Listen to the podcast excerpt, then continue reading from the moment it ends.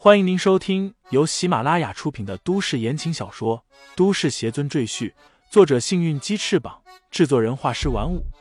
感兴趣的朋友，请看主页，点亮我的关注，点亮你的夜空。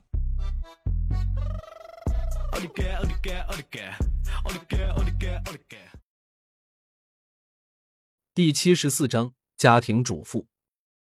听见大哥说这话，耿必仲夫妇顿时放了心。两个人皮笑肉不笑的看着于黛月，只等着看他的笑话。薛子珠对于黛月也不抱什么希望。别看于黛月穿金戴银，说不定只是个暴发户而已。这社会靠的是关系，光有钱是没用的。那你们尽快吧。于黛月一脸不耐的皱着眉头，她这副表情看在校长、主任和耿必仲夫妇眼里，那就是没办成的表现。肯定是对方敷衍他，说尽力帮忙，其实根本没把他当回事。可几人刚刚得意没一会，一个电话打到了校长的手机里。范校长一看，陌生号码，我是范建，你谁啊？范校长端着架子问道。但过了一会儿，他的脸色先是僵硬，然后开始变色，最后冷汗不停的流下来。孙主任一脸疑惑的看着校长，他想问又不敢问。好不容易等到校长这个电话打完，他急忙问道：“校长，谁的电话？”范校长没理会孙主任，他艰难的吞了吞口水，用极度敬畏的眼神看向于黛月，支支吾吾的说道：“于于女士，关于刚才你儿子被开除的事情，是我们搞错了，我代表学校向您道歉。”希望您能够原谅我们。说完，恭恭敬敬的弯腰九十度，向于黛月鞠了一躬。孙主任傻了，耿碧崇夫妇也傻了。于黛月淡然一笑，道：“知道错了，那就赶紧改吧。你们办事不是一向公平公正的吗？到底该开除谁呢？”范校长毫不犹豫的转过身，一改之前低三下四的态度。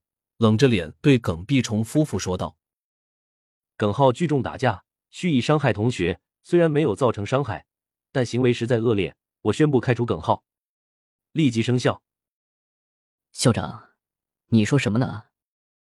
孙主任惊得下巴都要掉下来，那可是主管学校大佬的亲侄子，不怕对方震怒之下拿掉你校长的职务。但最震惊的还是耿碧崇夫妇。耿夫人如踩了尾巴的猫一样跳起来喊道：“范建，你敢开除我儿子？你是不是疯了？”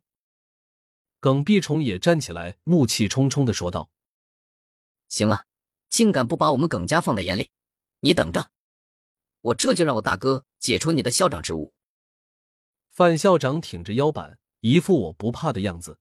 “喂，大哥，他们要开除我儿子。”你把这个范校长给我开除了！耿碧虫咬牙切齿的说道。可当他听清楚自己大哥说的话之后，脸色顿时一片惨白，手一松，电话啪嗒一声掉在地上，不小心打开了通话外放功能。你特么到底惹了什么人啊？老子的职务都被上头给撤了，不光是我，连我干爹也受到牵连。老弟啊！你可把我给坑惨了！耿碧虫大哥的声音气急败坏。你儿子的事我是管不了了，你自己想办法吧。以后别管我叫大哥。说完，电话被挂断了。屋子里顿时变得极为安静。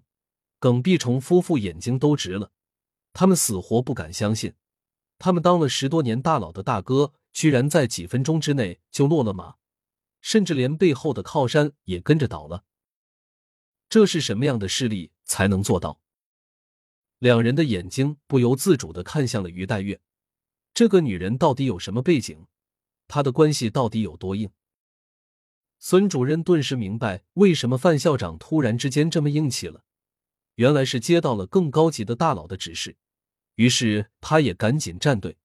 指着耿碧虫夫妇说道：“不错，耿浩犯了这么严重的错误，不开除不足以平民愤，必须开除以儆效尤。”说着，他转头拿了一份退学通知书，丢到耿碧虫夫妇面前，说道：“签字。”局势就在于戴月打完电话这五分钟内发生了惊天逆转。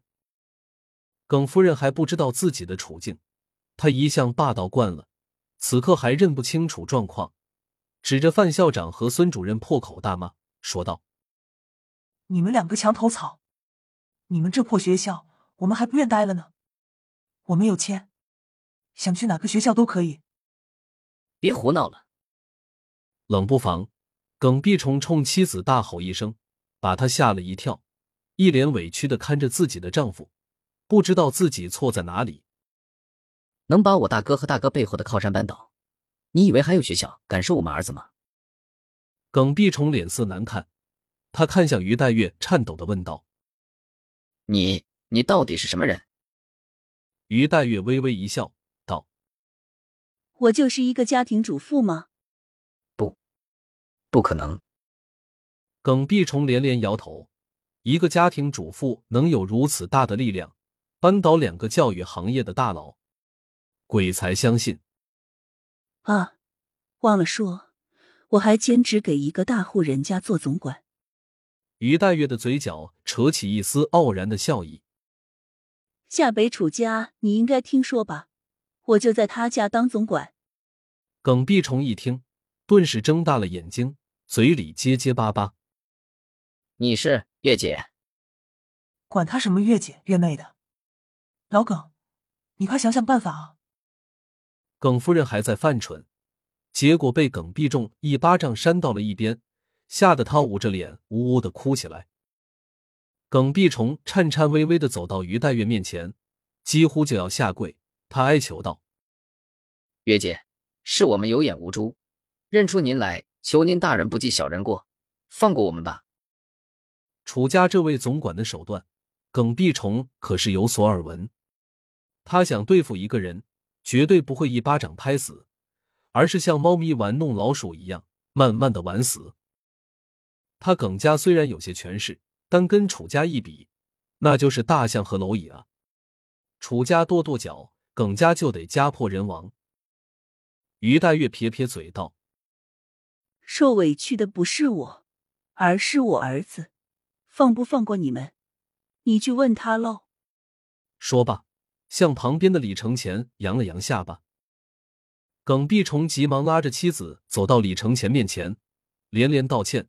李承前没好气的看了看于黛月，摆摆手道：“滚吧，我们没工夫搭理你们。”耿碧仲夫妇如释重负，连连道谢，灰溜溜的离开了学校。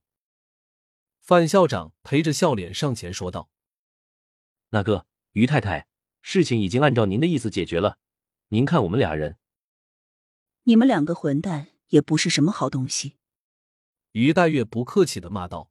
“不过这件事办的还算不错，我就留你们一年吧。一年后，你们自己提出离职，体面的离开教育行业。”听众朋友们，本集已播讲完毕，欢迎订阅专辑，投喂月票支持我。你的微醺夜晚。有我的下集陪伴。